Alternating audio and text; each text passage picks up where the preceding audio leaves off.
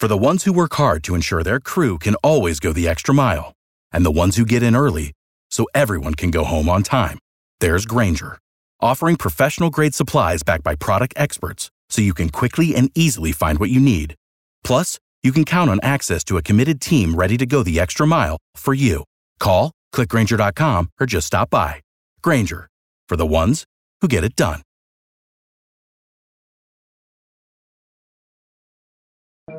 Spirit Radio Podcasts. You're listening to the positive sound of Spirit Radio. It is Saturday Magazine with Jacki. Did you know that one in four children admit that they find it hard to switch off from games and apps? I know that's mind blowing, right? If you have kids, it's not mind blowing at all. and if you use social media yourself, you'll know how it can just eat up your time and even become addictive. So I'm delighted to be able to get some advice from Alex uh, Cooney, CEO of cybersafekids.ie. Good morning, Alex. You're so welcome to the show today. Social media is a bit of a minefield, isn't it? It sure is, yeah. And actually, another statistic that might be interesting is that uh, half the children that we surveyed, so I think the first statistic you were, were referencing was the survey that we did earlier this year, and it was of 8 to 12 year olds. And actually, half of them told us that they thought they spent too much time online as well. So mm. I thought that was quite a high level of self-awareness as it is. Yes. But social media and gaming are the things that are eating up our time online. They're they're eating they're eating up our time. I have a, a seven year old, a fifteen year old, and a seventeen year old at home, and a twenty one year old, and um and I find the twenty one year olds okay. The fifteen and seventeen year old definitely are not okay, and I'm t- always struggling with the seven year old because she's watching her brothers and wanting just as much time as their. It's just it's a minefield, and as a parent, you know, you you try to shut it down. That doesn't work. You try to limit it. It's hard to stay on top of it how what are the guidelines first of all about ages? And um, and how do you how do you manage and monitor that time that they're having on the screens consistently? Yeah, yeah and it is it is really tricky. And actually the, the survey that we did was 8 to 12 year olds so in theory mm-hmm. all of those children uh, are under the minimum age restrictions of the mm. popular social media apps. So the ones that they're on are the things like uh, youtube tiktok snapchat whatsapp instagram and all of those uh, applications have a minimum age restriction of at least 13. And in mm. fact, WhatsApp is 16. Yeah. So these children are, are, are getting access to these platforms. And we, you have to assume that to a large degree, it's not always the case because sometimes children are, are doing things without their parents' knowledge. But, uh, you know, it, oftentimes it's because the parents have agreed to allow them onto those services. And, you know, we totally, we see that from our statistics. You know, a huge number of the children that we're surveying, you know, do have access to online, uh, to social media. So we know that it is common. Um, but mm-hmm. what we would say to parents is hold off for as long as you can. Uh, you know, do do bear in mind minimum age restrictions mm-hmm. because social media there is a lot of content there that you know isn't for children. And there are things, you know, we see a lot of bullying, for example, uh, on social media. We see, um, you know, some some kind of uh, inappropriate messaging and inappropriate content, and sometimes inappropriate contact. Mm-hmm, so it is mm-hmm. important to be mindful. And one of the things that we would say to parents is arm yourself with information. So if your child comes to you, uh, you know, say your 10-year-old comes to you and says, I want to be on Snapchat. Look it up. There's so many, much yeah, great no advice out there. You know, no way. I go, beep, warning bells, warning bells. Yeah, yeah. Well, uh, but but yet you say that, but we know uh, that, that quite a large number of 10-year-olds do have Snapchat mm, accounts. So mm. we need to be mindful of that, and we need to make sure that we're equipping parents with uh, the you know the, the knowledge of, of how to manage this. So what we would say is go check it out. There's a there's a great website we always recommend it. It's called commonsensemedia.org, um, .org, and it is one of those sites that's just a great reference point. So you, if your 10 year old comes to you and says Snapchat, look it up, see what the experts say, because what they'll do is they'll give you an expert view. They'll also give you a parent view, and they'll even give you a child view. So you get this very holistic overview of this app, and they'll give you their age rating, which could in fact differ to the official age rating. Yeah. Sometimes it's higher, sometimes it's lower. So commonsensemedia dot what? Dot org. Dot org.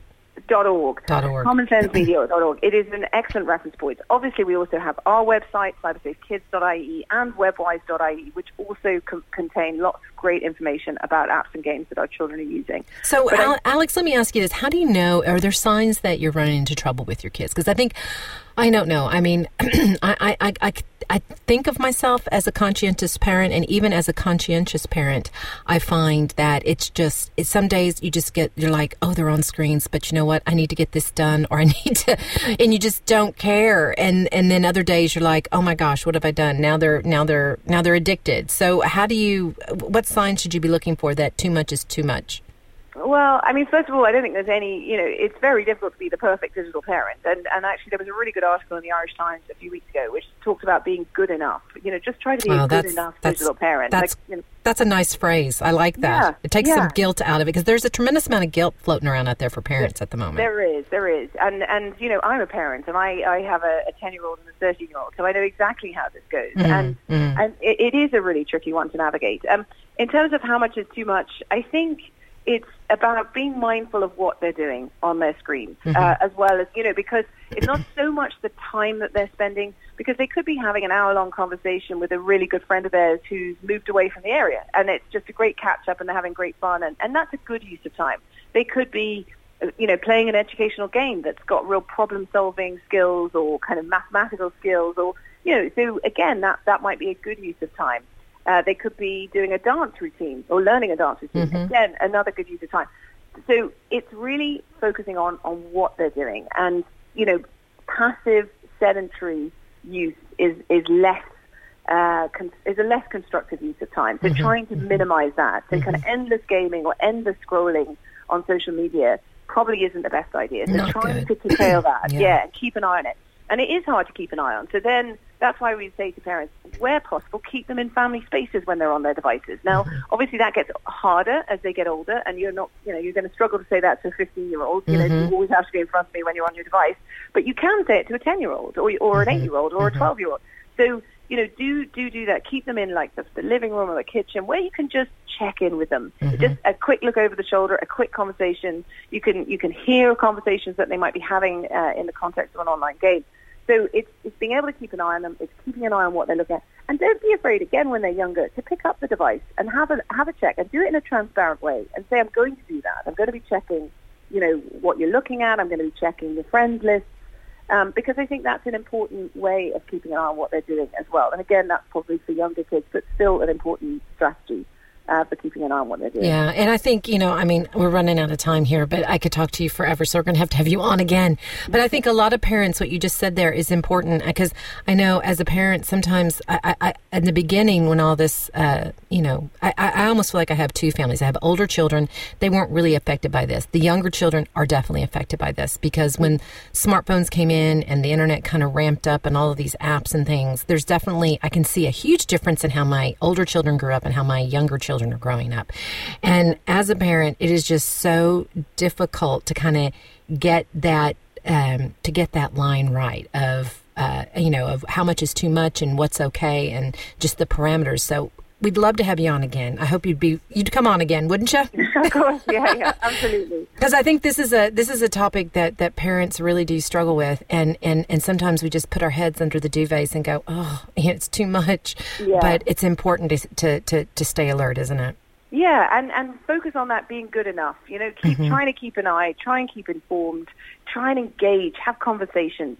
Those are the simple things that we can do, and, and we can do them in a consistent way. Excellent. Thank you so much for coming on this morning. Really, really appreciate it. Great advice there for parents and guardians so that we might be a good place to start, you know, to start thinking about like asking those questions, being aware. If you want to find out more and get more information from the website, cyberkids.ie. We thank Alex so much for coming on this morning. She's the CEO of CyberSafe Kids, cybersafekids.ie. Thanks for listening to our Spirit Radio podcast. Don't miss out. Subscribe today. Find out how at spiritradio.ie. For the ones who work hard to ensure their crew can always go the extra mile, and the ones who get in early so everyone can go home on time, there's Grainger, offering professional grade supplies backed by product experts so you can quickly and easily find what you need. Plus, you can count on access to a committed team ready to go the extra mile for you. Call, clickgrainger.com, or just stop by. Grainger, for the ones who get it done.